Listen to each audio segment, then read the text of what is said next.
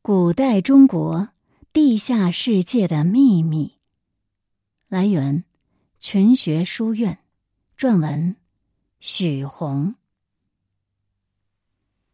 视死如视生。夏商周时期，源自石器时代的灵魂不灭的观念仍然盛行不衰。在当时的人看来，死亡并不是生命的结束。而仅仅是肉体的消灭，灵魂将继续存活，因此墓葬就是死者将来的居所。人死后，灵魂必定要按照生前的生活方式延续。当时的社会盛行以亲缘关系聚族而葬的制度，也就是说，某一族的人希望安葬在一起，死后继续生活。而墓葬的形制一般是将遗体置于木棺中，木棺外套以木椁，再安葬于长方形的数学土坑中。随着文明时代的到来，社会阶层的分化也日渐成熟，国家出现了上下不同的等级，上有王室贵族，下有黎民百姓，他们的墓葬规模大小肯定是不同的。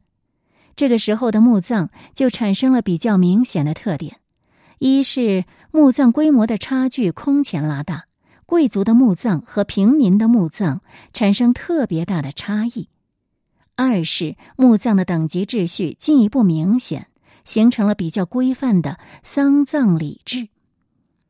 我们能看出墓葬产生了很多讲究，孝道观念逐渐发展起来。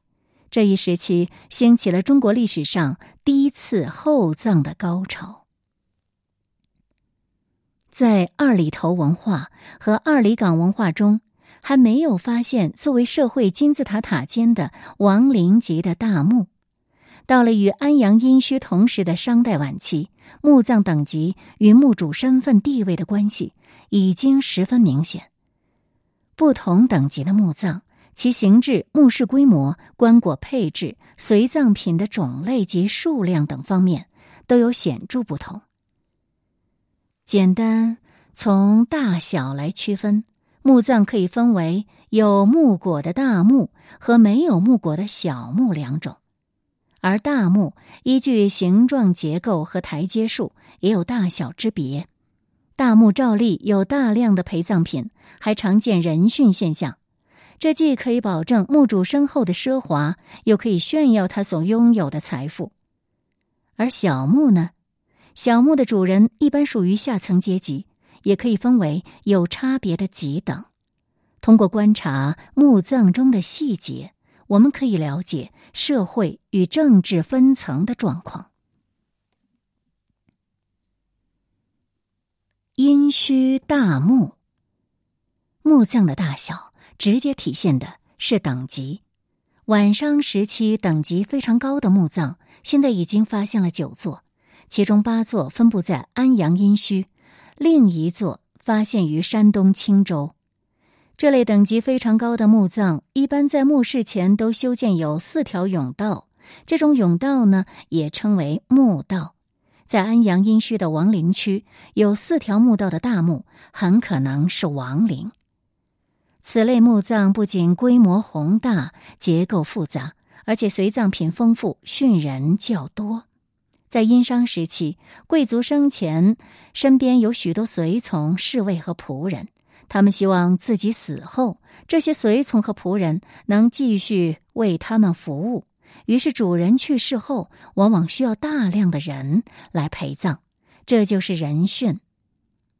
以殷墟的。幺零零幺号大墓为例，这个墓的面积接近二百六十平方米，四条墓道长宽不一，其中最长的南墓道长达三十点七米。墓内发现人殉人生一百六十多。由此可知，到了商代晚期，惨无人道的人殉人生制度达到顶峰。殉人的墓葬中，有的带有墓坑，有的还有棺，有的身旁还陪葬着青铜礼器、兵器或玉石配饰。在晚商时期的大墓中，除了四条墓道的大墓外，也有不少两条墓道的大墓、一条墓道的大墓，以及规模较大的数学土坑墓。推测墓主人应该是王室成员或与王室有关的地位极高的贵族。墓主人的地位应该仅次于商王。而殷墟以外的这类墓葬的墓主人，很可能是商代方国的首领和贵族。这些墓葬大多有制作精美的棺椁，随葬有大量青铜礼器以及玉石器、白陶器、漆器等。墓道可见马坑、殉葬坑，墓室有大量殉人、殉生等各有差的归宿。为什么我要详细介绍墓葬的细节呢？这是因为考古学家通常喜欢通过观察建筑和墓葬来分辨人们社会地位的差别，据此来还原当时的社会结构。这也是我们在前面关注二里头都邑建筑特征的原因。在具体的考古工作中，地上的宫殿、房屋的原址很难保存，所以。埋藏于地下的墓葬的具体细节和特征，就成为考古工作者判定当时的社会特征的重要依据。在殷墟出土的墓葬中，最负盛名的就是妇好墓。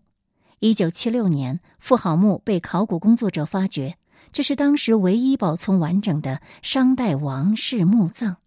这个墓建有享堂。据说，是商王武丁为祭祀妻子妇好而修建的宗庙建筑。这是迄今发现的没有墓道的大型数学土坑墓中规格最高的一座墓葬。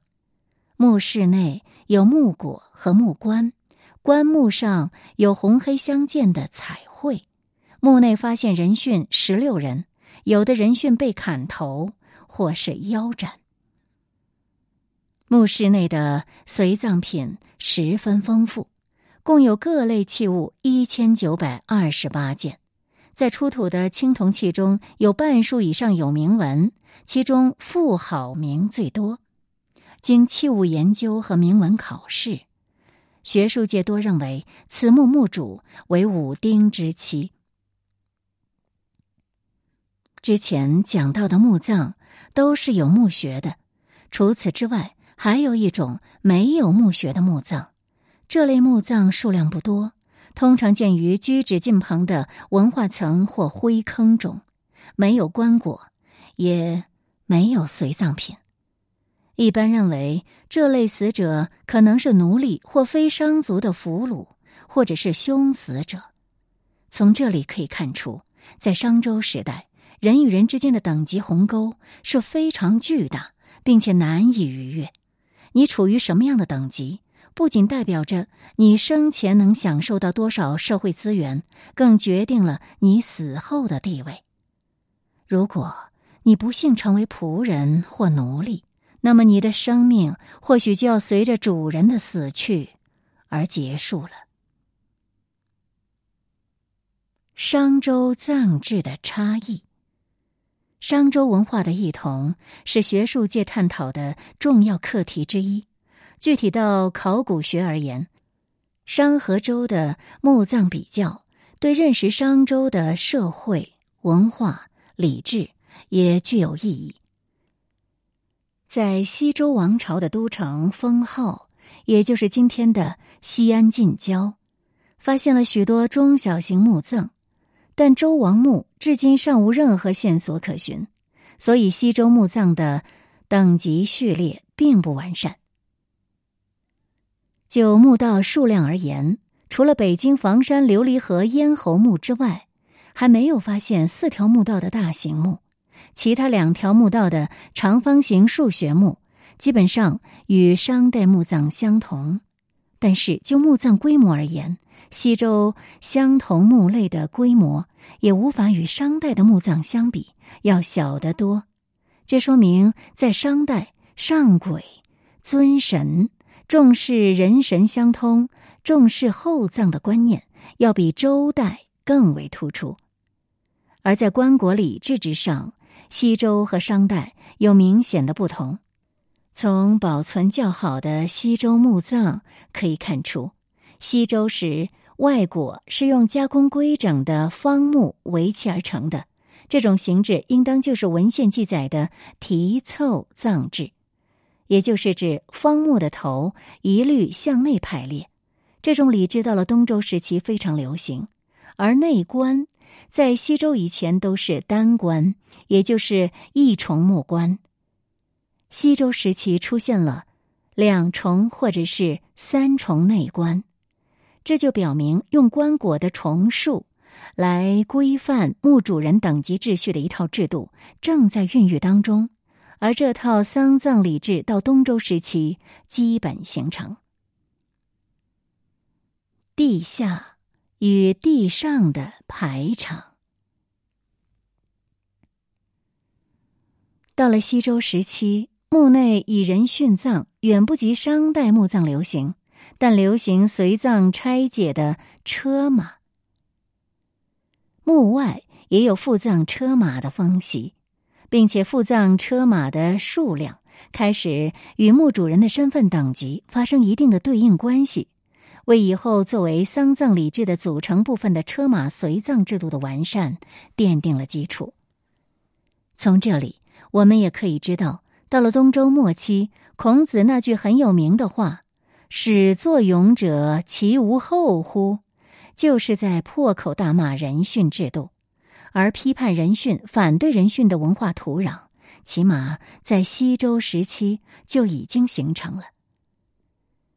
而从墓内随葬品的内容来看，商人上酒，墓内常见青铜酒器；周人重石，墓内流行随葬鼎、簋等盛石器，并开始酝酿形成一套用于规范墓主等级的使用礼器的列鼎制度，从而构成周代丧葬礼制的又一个重要内容。此外，墓里随葬品的种类更丰富，数量更多。墓葬中所使用的专门给死者做的各类名器，无论种类还是数量，都有了明显的增加。人们似乎更加相信死后到另一个世界的需求，死后有灵的观念更加根深蒂固。在商周时期，人们开始在墓上兴建建筑，但并不高大。从现有的考古资料来看。墓上竖立的高大坟丘出现于春秋战国之际，最早见于春秋末年的江淮一带，到战国时期流行起来。高坟丘墓的出现是社会深刻变化的结果，是春秋战国之际旧礼制崩坏、新礼制创出的结果。而高大坟丘一出现，很快就在各诸侯国之间流行开来。成为各国强化政治秩序、炫耀国力的工具，在一些诸侯国形成了一套以坟丘为中心的地面设施，包括坟丘、陵园、陵寝建筑、陪葬坑和陪葬墓等。此后，秦汉时代墓葬地面建制的内涵已基本具备。在商周墓葬中，墓内的椁室是一个完全封闭的空间。无论是作为葬具的棺椁，还是作为随葬品的鼎、簋和车马，一旦深埋于地下，除非迁葬或被盗，否则墓葬将不再打开，他们将永不示人。西周和东周时期注重埋葬的过程，墓葬形制和墓葬规模可以反映墓葬的等级。所以，周代墓葬等级制度的核心就是棺椁制度、青铜列鼎制度以及车马随葬制度。墓主人的身份等级通过这些埋葬的细节得以体现。通过对商周时期墓葬礼制的了解，我们可以知道，每一个朝代都有它特定的文化特点，这些特点体现在当时人们的墓葬中。而商周时代的文化特征也不可避免的对此后的时代产生了重要影响。随着商周墓葬礼制的沿袭和演变，中国传统的儒家礼仪到了东周时代已经基本形成。这种儒家丧葬礼仪不仅隆重繁琐，而且还有等级森严的礼制规定，在当时人们的墓葬中得到了较为充分的反映。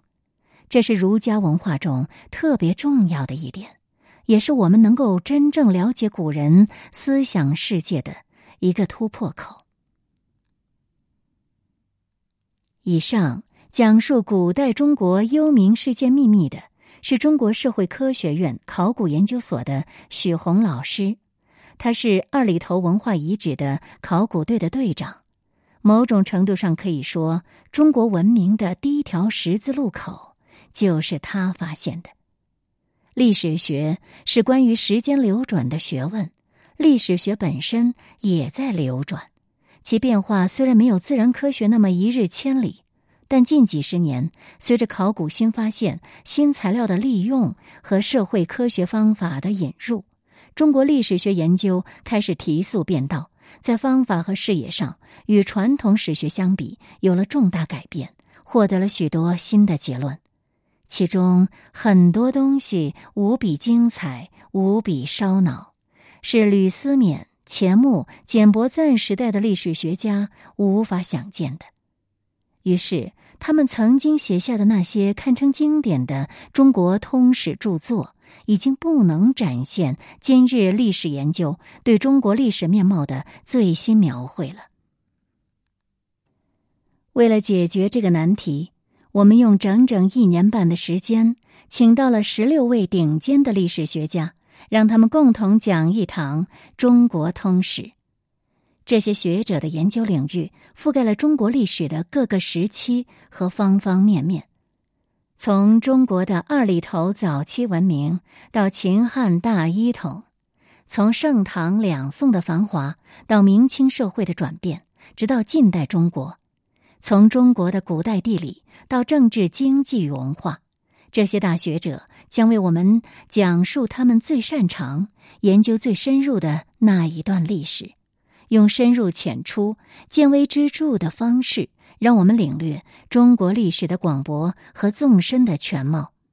所以，这个课程叫做《中国通史大师课》，也衍生出了同名著作。而这些大学者中，为我们讲述秦汉之际鼎革风云的是中国人民大学一级教授王子金，他当之无愧是研究这一段历史的最杰出学者。讲述汉代历史的是中国社会科学院古代史研究所所长卜宪群老师，原中国秦汉史研究会会长。讲述宋代政治文化的是北京大学的邓小南教授。他继承父亲邓广明先生的学术传统，宋史领域的领军学者，是国家级教学名师。他在北大的课程场场爆满。还有讲述魏晋风流的南京大学教授、六朝博物馆馆长胡阿祥，讲述唐代大历史的是中央民族大学教授李洪斌。讲述元代历史的是北京大学历史学系主任张帆，讲述近代千年未有之大变局的是中国社科院研究员马勇。他们讲述的都是各自领域的一时之选。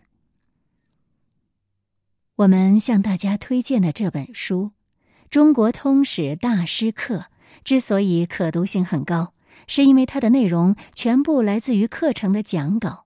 语言简洁、通俗易懂，读来更容易理解，也更有代入感。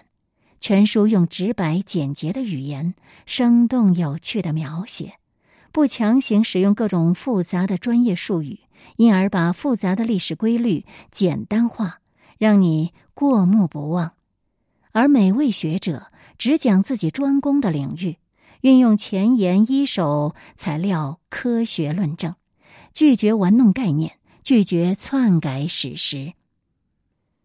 无论学生、白领、商界精英，还是职场达人，即便你没有学术背景、没有知识储备，也能从这套书里获得启发，读透中国史的脉络和结构，了解历史的过去，从容面对未来。